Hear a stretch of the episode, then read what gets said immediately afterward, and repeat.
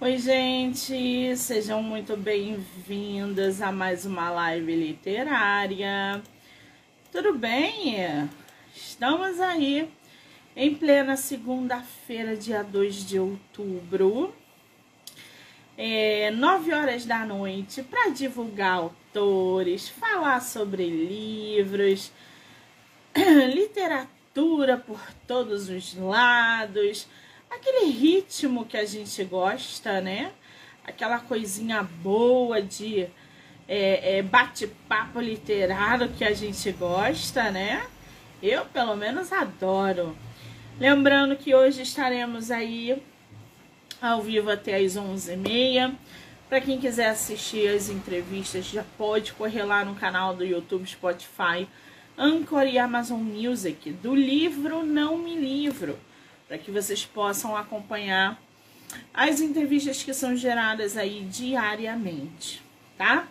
E para dar continuidade nessa nessa maratona, nesse ritmo diário de bate-papo, a gente vai conversar agora com a autora nacional Ana Paula de Souza.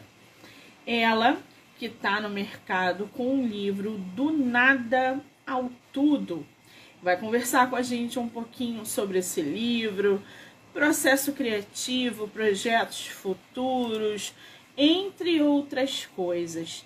Então, vamos ver se ela já entrou para que a gente possa ir bater papo com ela. Deixa eu ver aqui. Ana querida, vou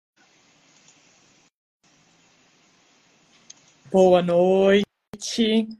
Olá! Tudo bem?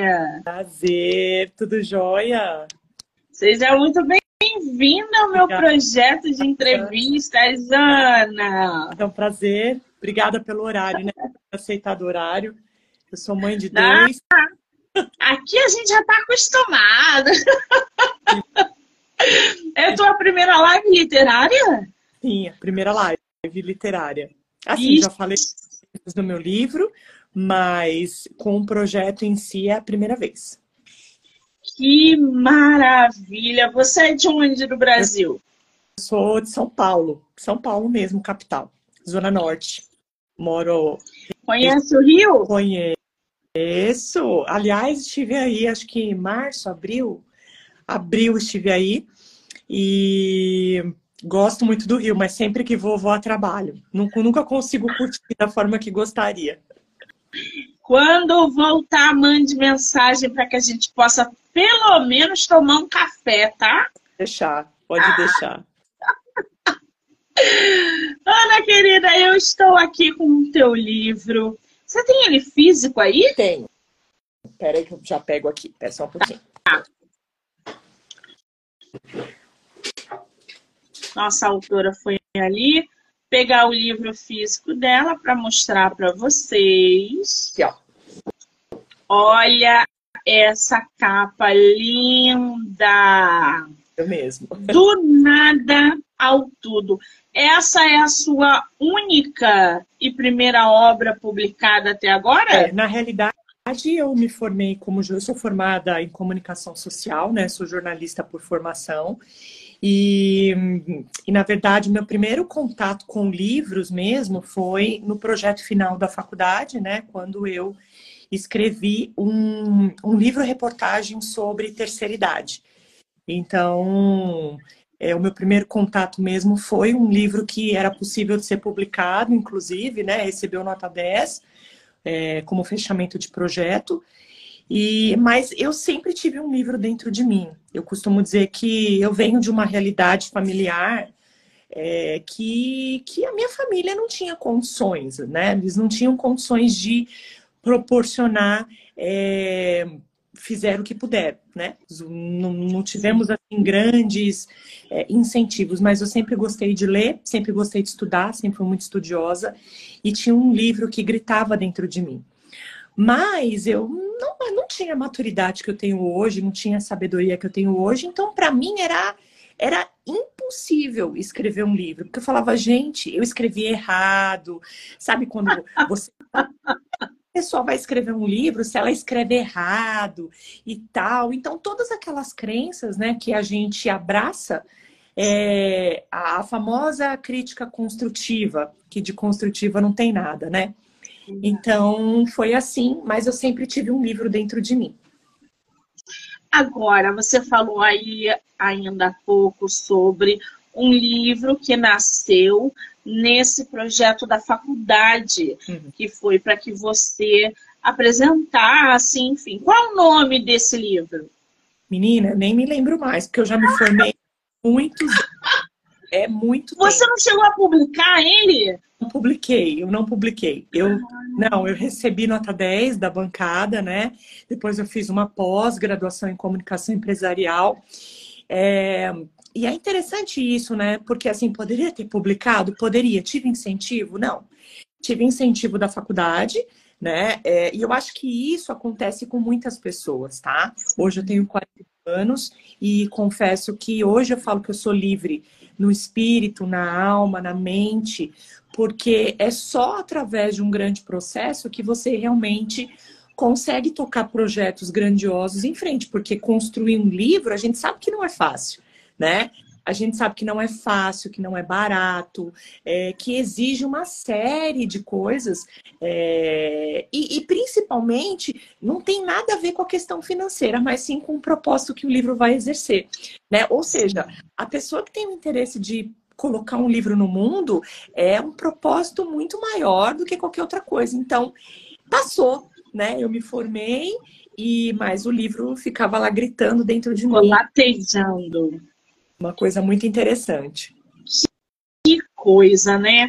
E aí você publicou do nada ao tudo quando? Foi agora em 2023 ou não? Então, eu tenho uma história muito.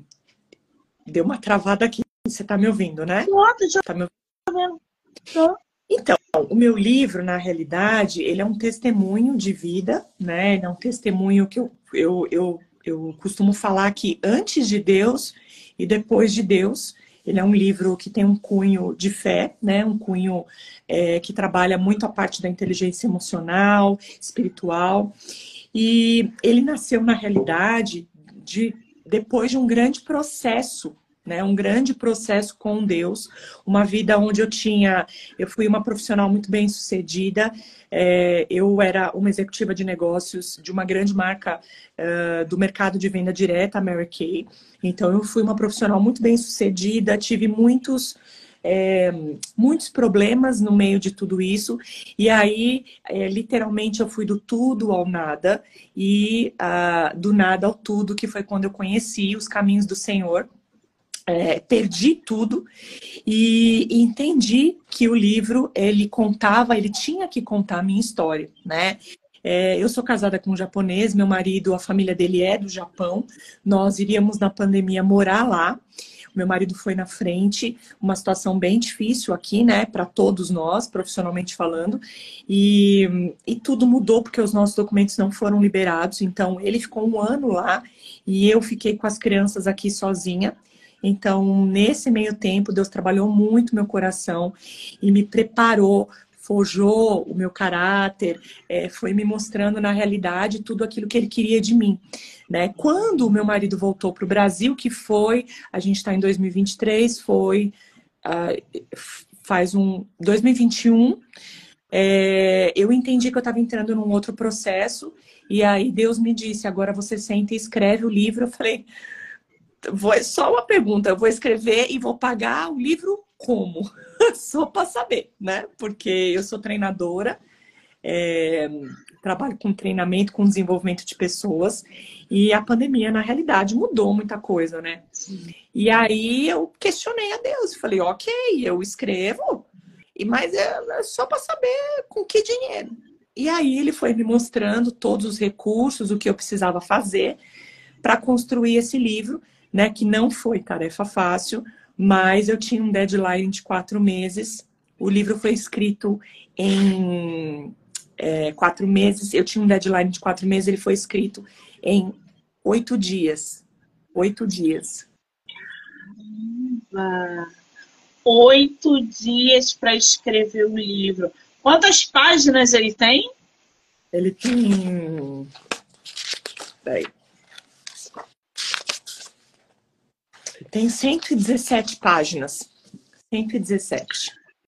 Quer dizer, é um livro aí que foi produ produzido, não, mas escrito em oito dias, que tem ali uma pegada um pouco mais densa, um pouco mais emocional, que a autora vem falando exatamente um pouco sobre como que ela estava ali no, no ápice, de repente acabou tudo e de repente ela voltou. Quer dizer, o título tem muito a ver com o que ela acabou de nos falar, que foi do nada ao tudo. Então, essa pegada é muito interessante. É, Você fez para uma editora, não foi? Isso, na realidade, é, bom, como eu tinha muitas questões emocionais, né, muitas travas, é, lembra que eu falei que o, o, livro sempre gritava dentro de mim, né? E quando eu fui é, colocando cada pecinha no seu lugar, Deus foi me mostrando o que Ele queria de mim. E geralmente, quando Deus te pede algo, é sempre maior do que aquilo que você é capaz de fazer, justamente porque não é sobre nós, né? É sobre aquilo que Ele pode fazer através de nós. Então, sempre vai ser maior. É, mas para onde ele aponta, ele paga a conta. Isso é importante mencionar. E aí, é, eu, como eu tinha muita insegurança com relação a escrever um livro, eu fui. Deus me mostrou, inclusive, a pessoa que eu precisava procurar, que ela iria me orientar. E aí, quando eu entrei em contato com essa pessoa, que Deus te apresenta pessoas, tá? Ela, ela me apresentou para pessoa específica e ela disse: Eu sei quem pode te ajudar. E a Marina foi quem produziu o meu livro, né? A editora Zion. É, e ela falou: Você tem alguma coisa escrita? E eu disse: Não. Ela falou: Graças a Deus. Porque muitos autores têm um livro completamente pronto. E aí, quando, é, mas não sabe se tá bom, não sabe se é essa ideia, né? Enfim, e ter uma editora, ter uma pessoa que trabalha junto com você nesse esqueleto é fundamental. Então, eu me lembro das reuniões que a gente tinha especificamente porque ela precisava entender a minha história para me ajudar a construir tudo isso. Então, o papel da Marina e da editora foi fundamental, porque quando ela me apresentou todo o projeto do livro, é, eu precisava somente escrever, porque ele já tinha todo o encaixe né, necessário, a linha toda necessária na construção do livro. Então, foi a melhor coisa que eu fiz. É, e foi assim, árduo, né? Um processo árduo, mas foi o que ela me disse.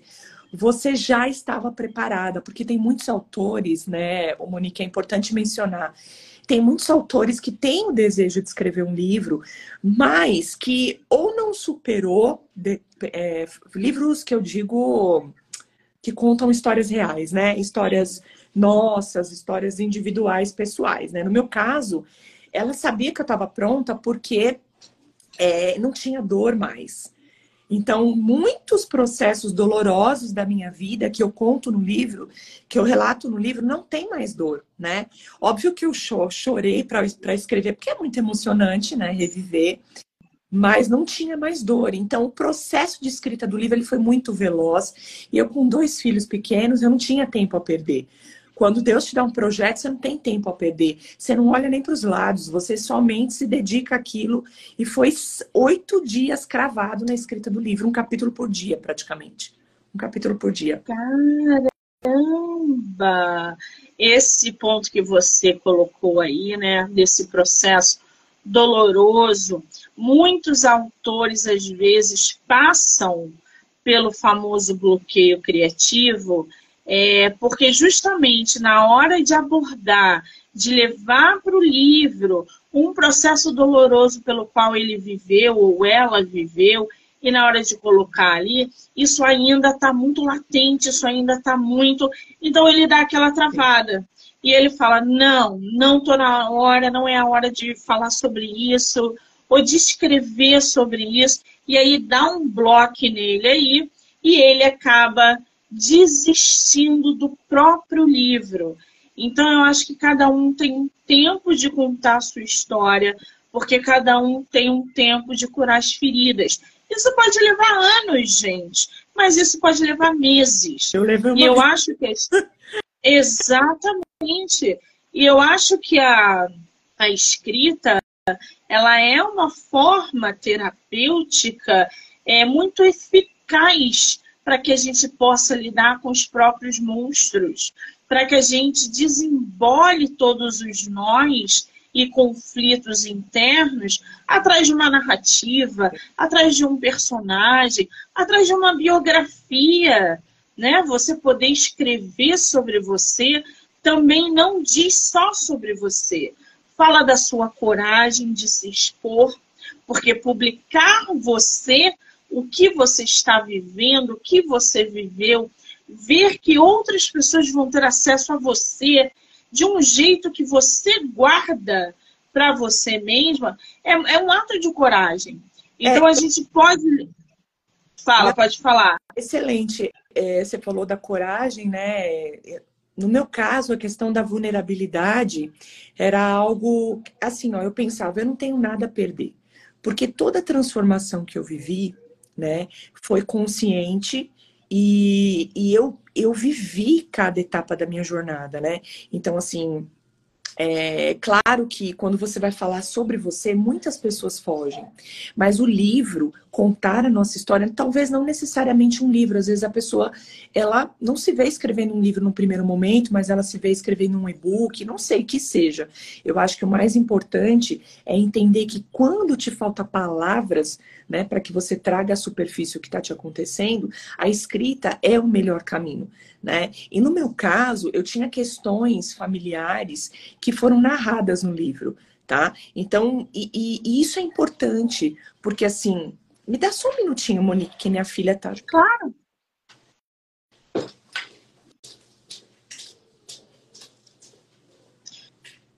Lembrando, gente, que a entrevista pode ser assistida pelo canal do YouTube, Spotify, Anchor e Amazon Music do livro Não Me Livro. E hoje a gente vai até as 11h30 da noite com muito bate-papo, tá? O nome do livro da nossa autora se chama Do Nada ao Tudo. E tem um subtítulo aqui que é bem interessante.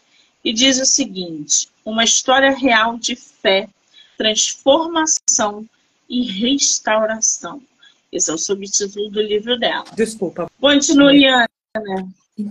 Então, é, eu tinha questões no livro muito sérias, né? É que é que faziam parte da minha jornada é, e todo ser humano vive. Então é muito importante a coragem de, de trazer a nossa história, porque pessoas fogem de contar as suas histórias, né?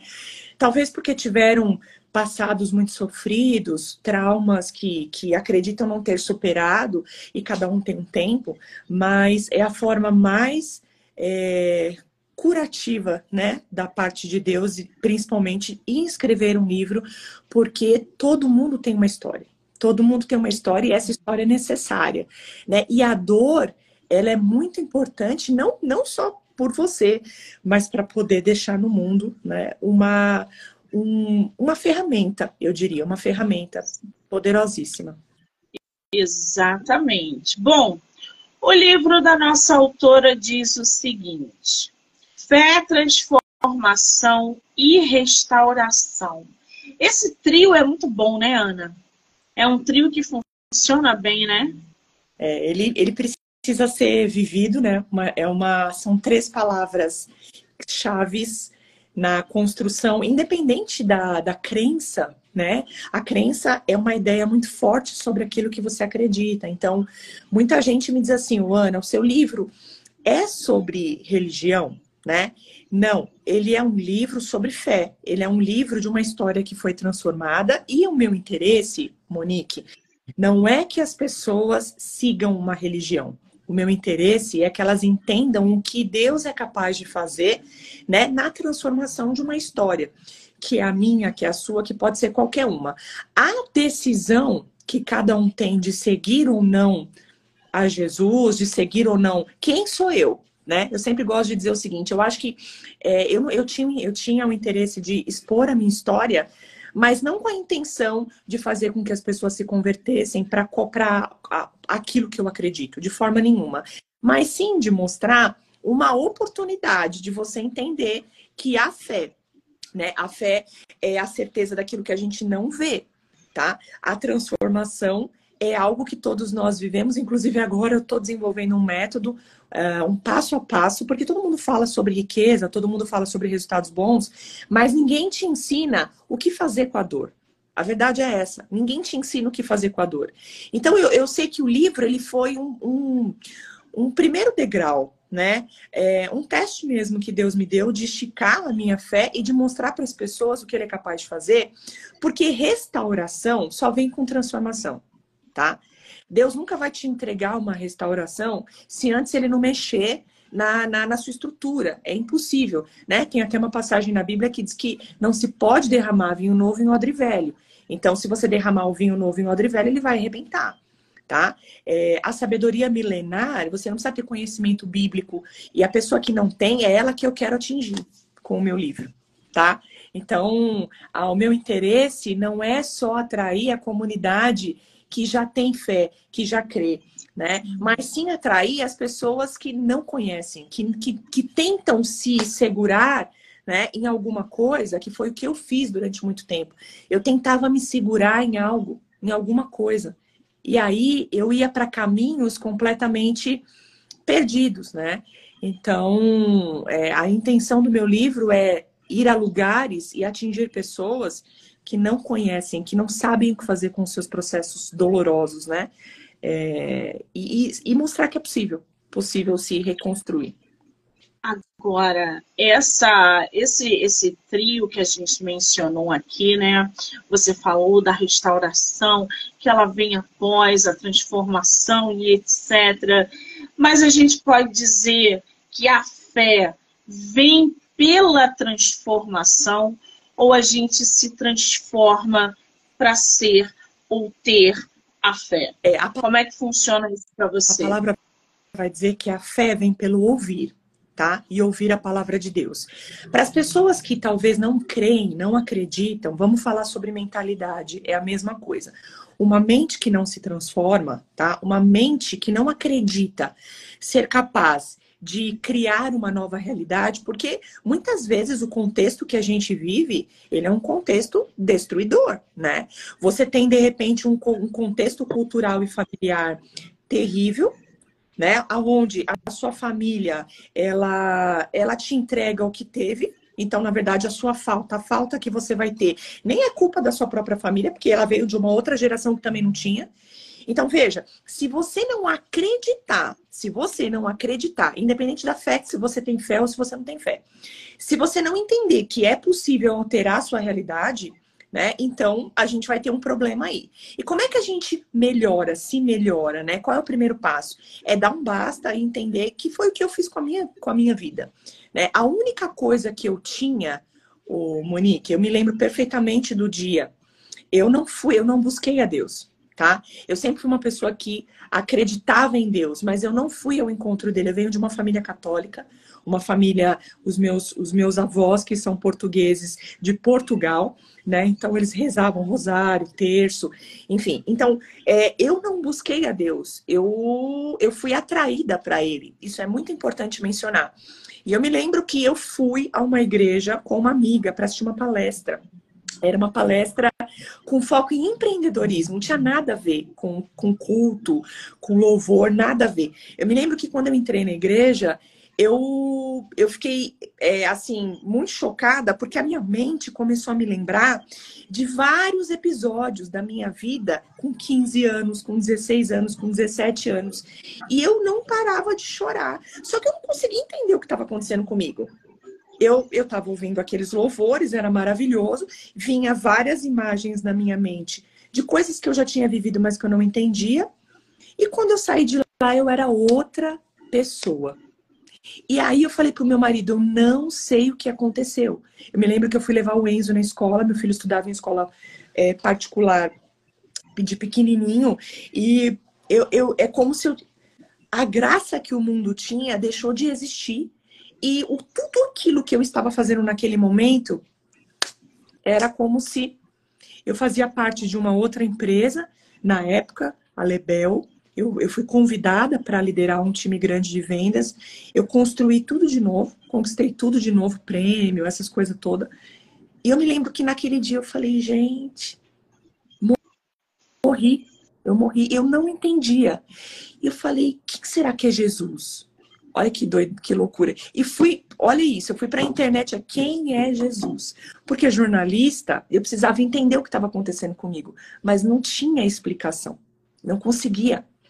Eu só entrei dentro de um processo de morte absoluta sobre tudo aquilo que estava ao meu redor. Então, se você me perguntar o que, que vem primeiro, eu vou dizer para você que é um encontro, em algum momento ele vai acontecer. Cada pessoa tem, talvez ao ler o livro, talvez de alguma forma ela vai ser atraída, tá? Não foi o meu caso, eu não busquei a Deus.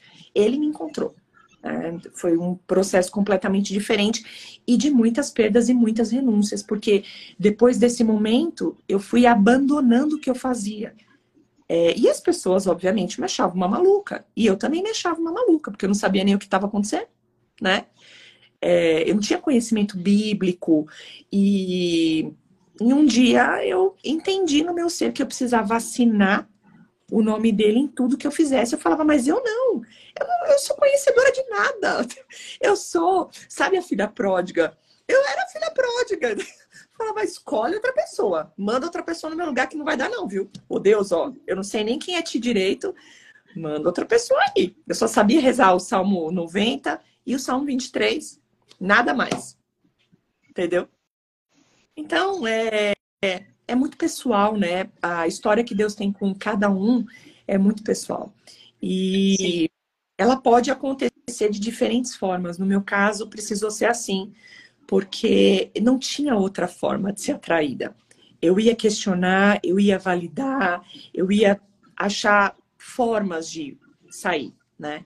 Então precisava ser Agora, o, o Ana me diz uma coisa, por que que é, a gente escuta ou conhece pessoas que só encontram, procuram, né, a Deus, a algo maior, a algo mais forte, quando está no fundo do poço. É. Parece que é essa, essa, parece que é uma saga, porque enquanto está todo mundo bem, feliz, com com é próspero, ninguém se lembra de que há algo maior.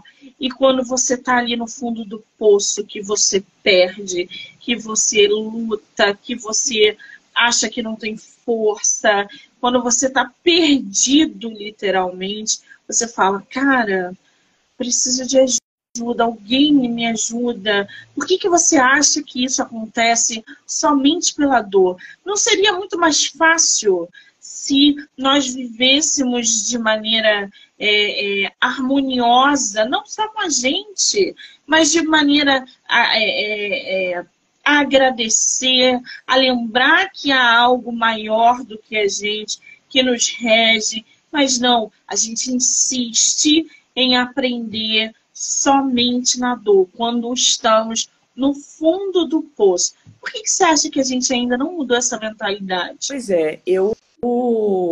A, na verdade, eu aprendi no caminho, né? Eu tive que aprender no caminho, por isso que hoje eu sou uma portadora do Evangelho por meio da minha história. Eu falo que a minha história é um testemunho vivo para muitas pessoas, porque eu passei por essa transformação, né? E por que, que isso acontece, Monique? Porque é, nós é, pecamos pela carne, né? Nós, nós pecamos porque a gente é ser humano, então a gente tem uma tendência é, a, a, tudo aquilo que é material, a tudo aquilo que é, é carnal, né? Então na realidade, é, se vai tudo bem, a palavra diz o seguinte: ó, se você estiver de pé, tome cuidado para que você não caia, né? Então, a palavra também vai dizer que amarás o teu Deus de todo o seu coração, né? De toda a sua força. E também fala que você precisa amar a si mesmo. Então, veja, é complexo, né? É complexo, é, é um negócio muito profundo, porque no seu nada você não tem muita escolha, né? A não ser clamar a um Deus. Eu me lembro que uma noite a minha dor era tão grande, tão grande, que eu tinha a Bíblia. E a Bíblia ela ficava aberta, porque o brasileiro tem esse hábito, né? De abre a Bíblia no Salmo 91 e lá ela fica, entendeu? Ela fica porque tá protegendo a casa e tal. Então a minha Bíblia não era diferente. Na verdade, tinha mais um porém. A minha Bíblia era suporte de, de copo. Ficava assim, ó, em cima. Olha, você escolhe os. Há quem diga, né? Há quem acredite que na realidade ele escolhe os perfeitos. Na verdade, não é não, viu? Ele, ele escolhe bem os imperfeitos, aqueles que não tinham eh, capacitação nenhuma, que era o meu caso, tá? Me lembro que um dia minha dor era tão grande, tão grande, que eu não sabia orar.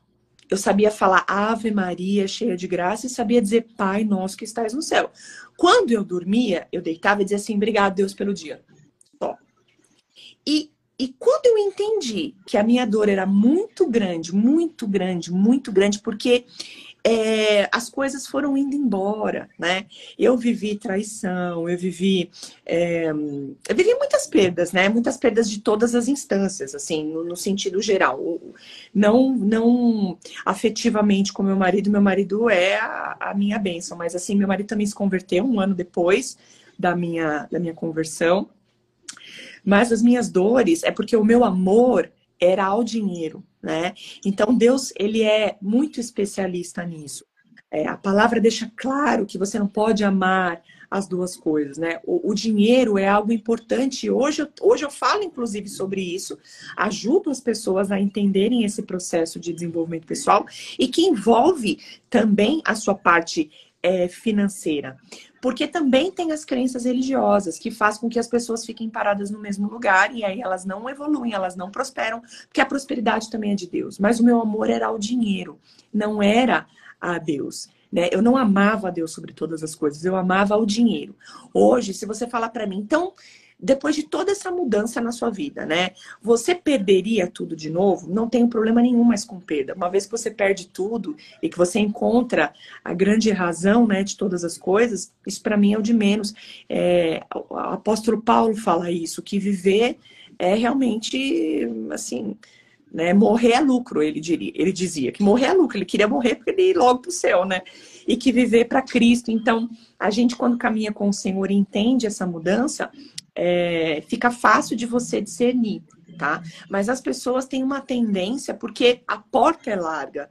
A porta é larga e a gente quer facilidades, a gente não quer, a gente não quer perder, ô Monique. Isso é normal do ser humano não está preparado para perdas, mas a pandemia veio aí, né?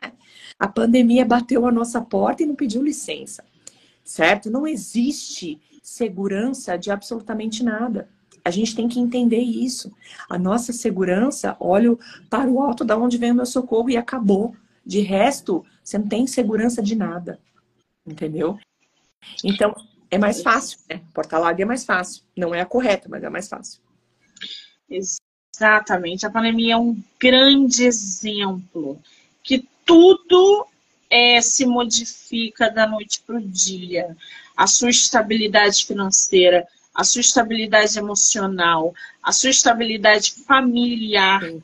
Quantas pessoas não perderam pai, mãe, avô, marido, esposa, filhos para a pandemia, aonde a vida ficou devastada e que não tinha dinheiro no mundo que substituísse, não tinha é, nenhum tipo de valor material, uma casa, um carro. As pessoas precisaram vender coisas, como carro, como casa, para que elas pudessem sobreviver, porque muitas perderam o emprego.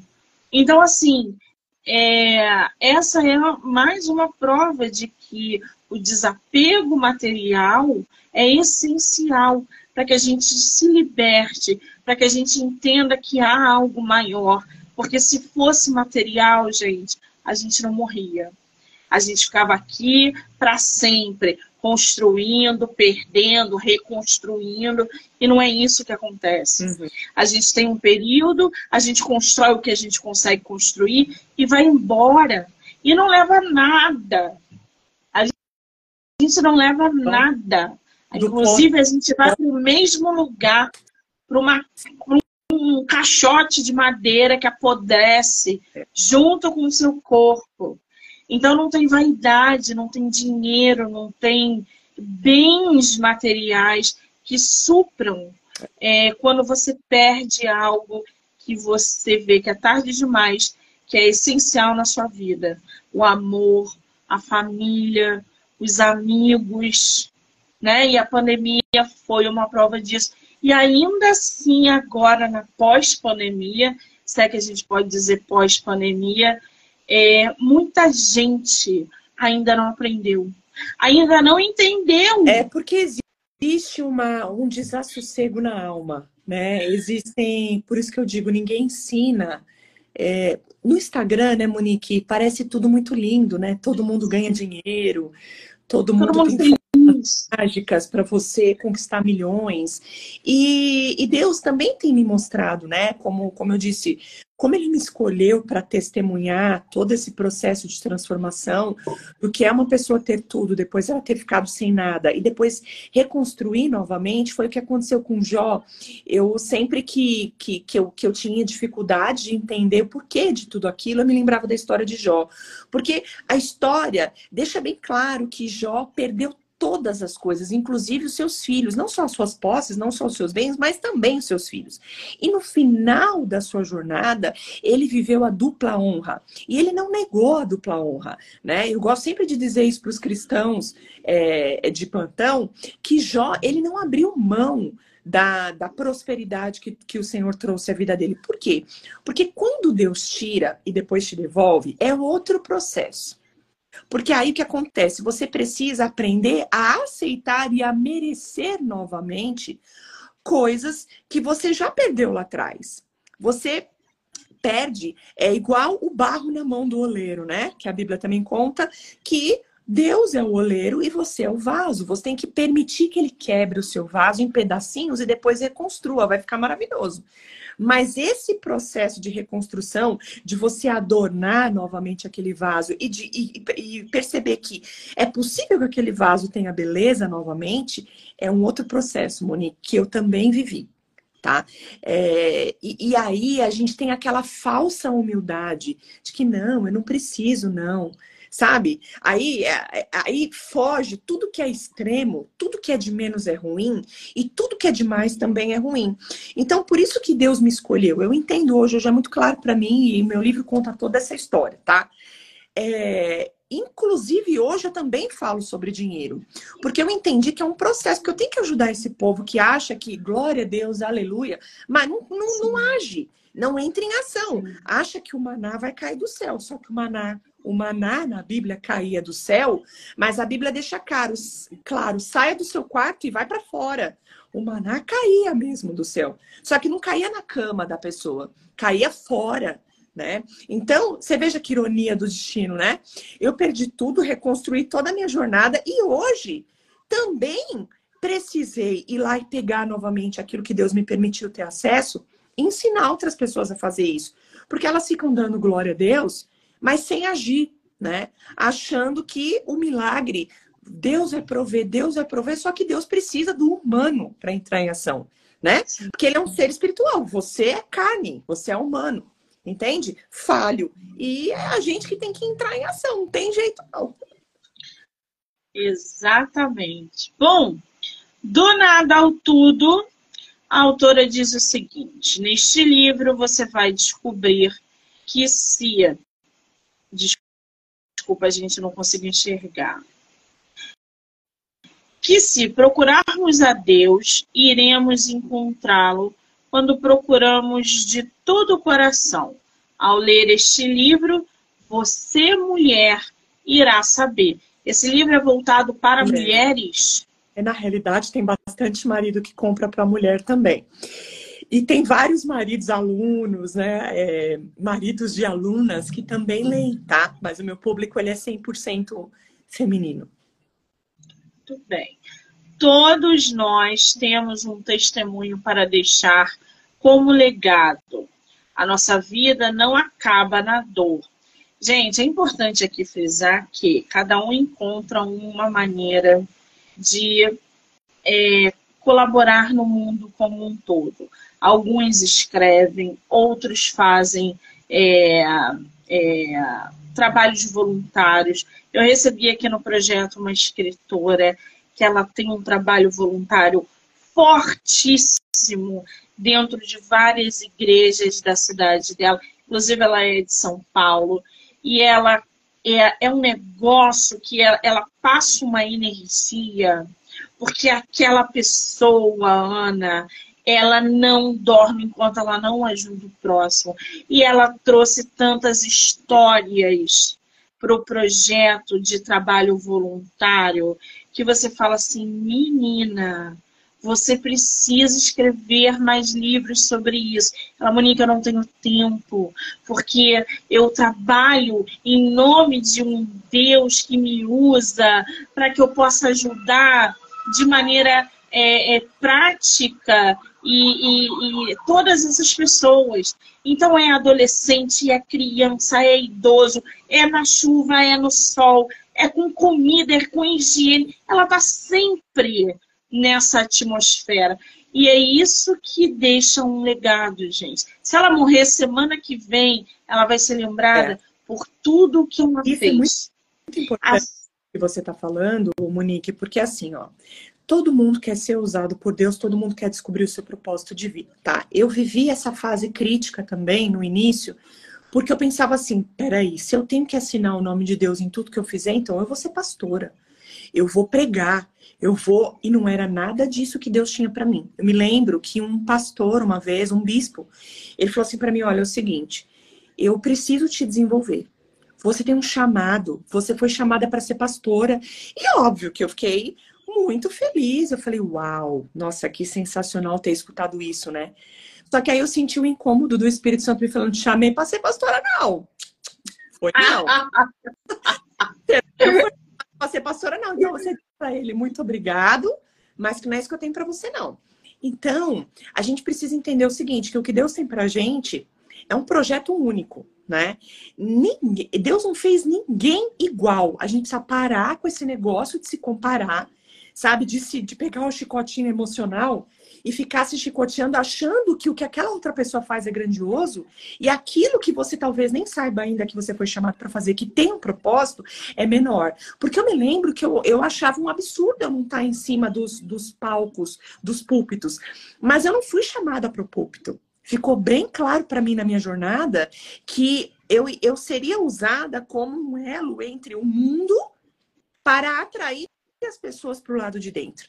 Nem para o lado de dentro eu fui chamada, ele não me chamou para dentro. Ele não me chamou para ministério dentro da igreja, né? Então, só que para eu conseguir chegar nesse entendimento, eu demorei.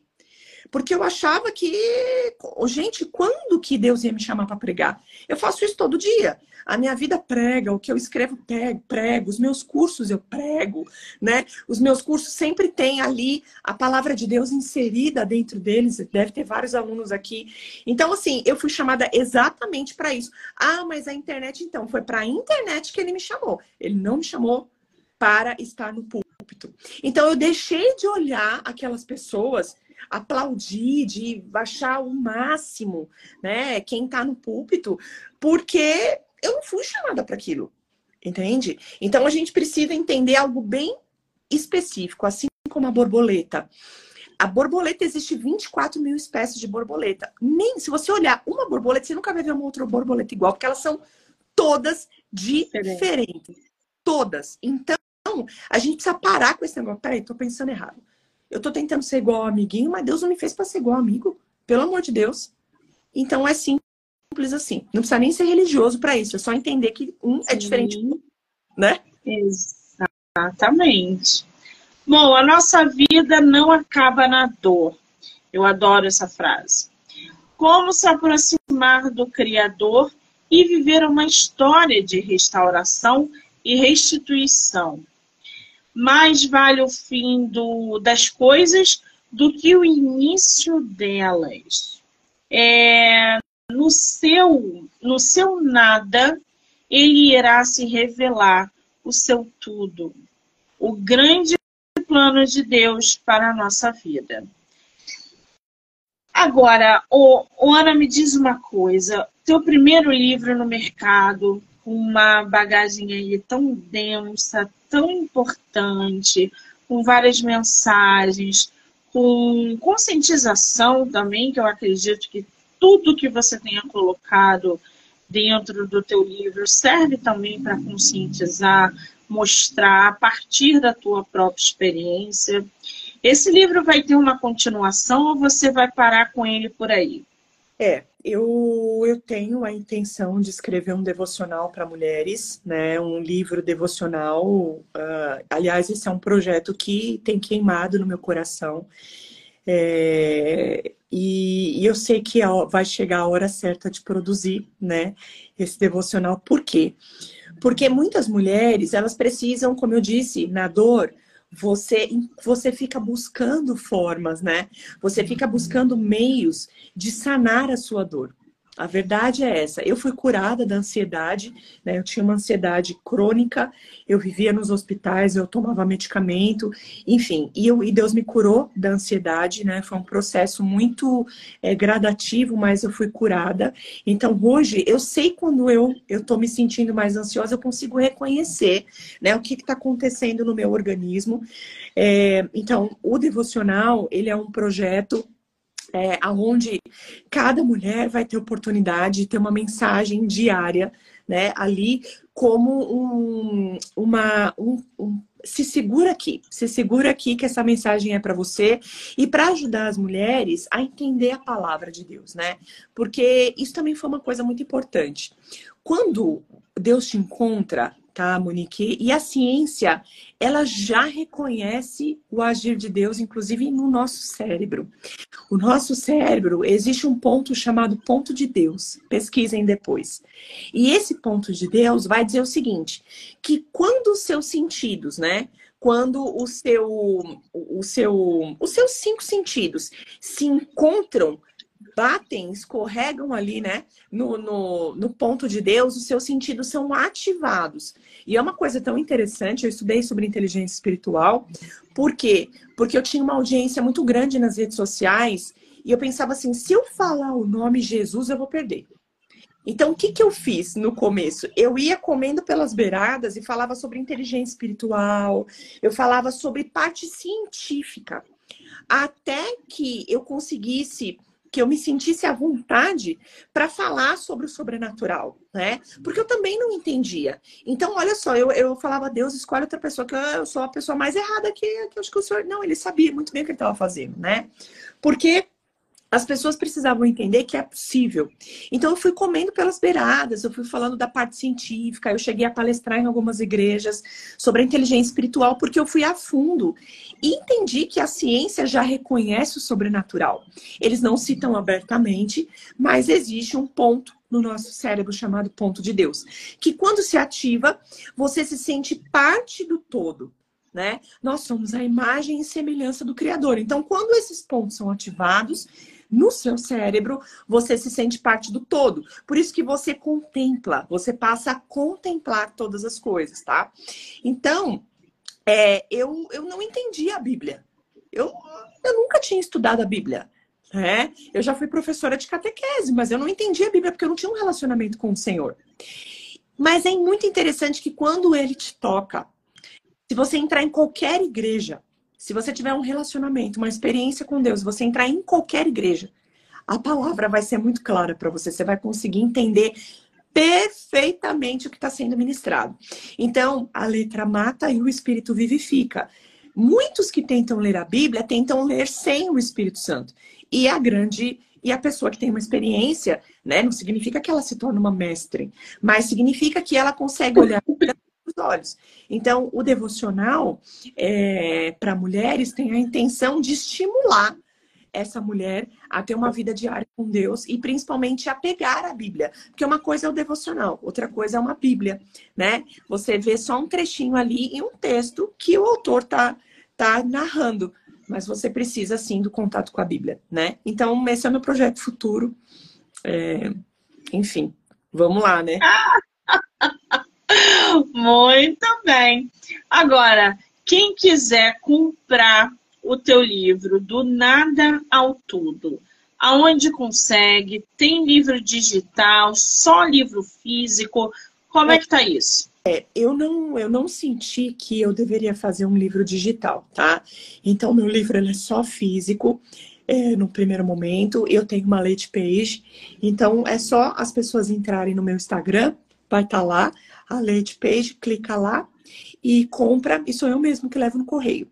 Assino, levo no correio. Que delícia! Qual é o seu Instagram? Eu tô, tô como Ana Paula Santana. Se colocar Ana underline S underline Santana. Ah, tá. Eu vou marcar a autora aqui na live, arroba Ana underline S underline Santana. E aí já corre lá, já segue a autora para acompanhar o trabalho que ela promove, para conhecer mais sobre esse livro, manda direct para ela, perguntando, interagindo, enfim. Tenho certeza que ela vai responder vocês com todo o carinho do mundo. Ana, que bate-papo delicioso, né? Ah, eu adorei. Eu também. Eu tô assim, extasiada por poder te conhecer, trazer você para o meu projeto, que é sempre sensacional, termos um diálogo desse, mostrar coisas a partir de outro ponto de vista, para que a gente possa realmente trocar ideias, ouvir outras pessoas. Eu acho isso importantíssimo, não só para o nosso crescimento é, é, intelectual, mas espiritual também, que a gente está sempre aprendendo. Então, assim, é só te agradecer, dizer que o espaço está aberto para você voltar sempre que você quiser.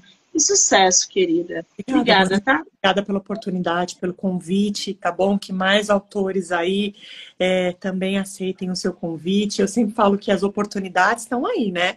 A gente precisa aprender a abraçar as oportunidades, porque eu acredito que tem muita gente que foge delas, né? Mas eu aprendi a abraçar as oportunidades e a me permitir. Então, sucesso para você no seu projeto também, que Deus te abençoe. E se você precisar de alguma coisa, eu tô aqui, tá bom? Que fofa. Quero agradecer a todo mundo que entrou, que saiu, que ficou com a gente, que vai assistir depois. Dizer que eu ainda volto hoje para mais bate-papo literário. Ana, um beijo, amor. Obrigada.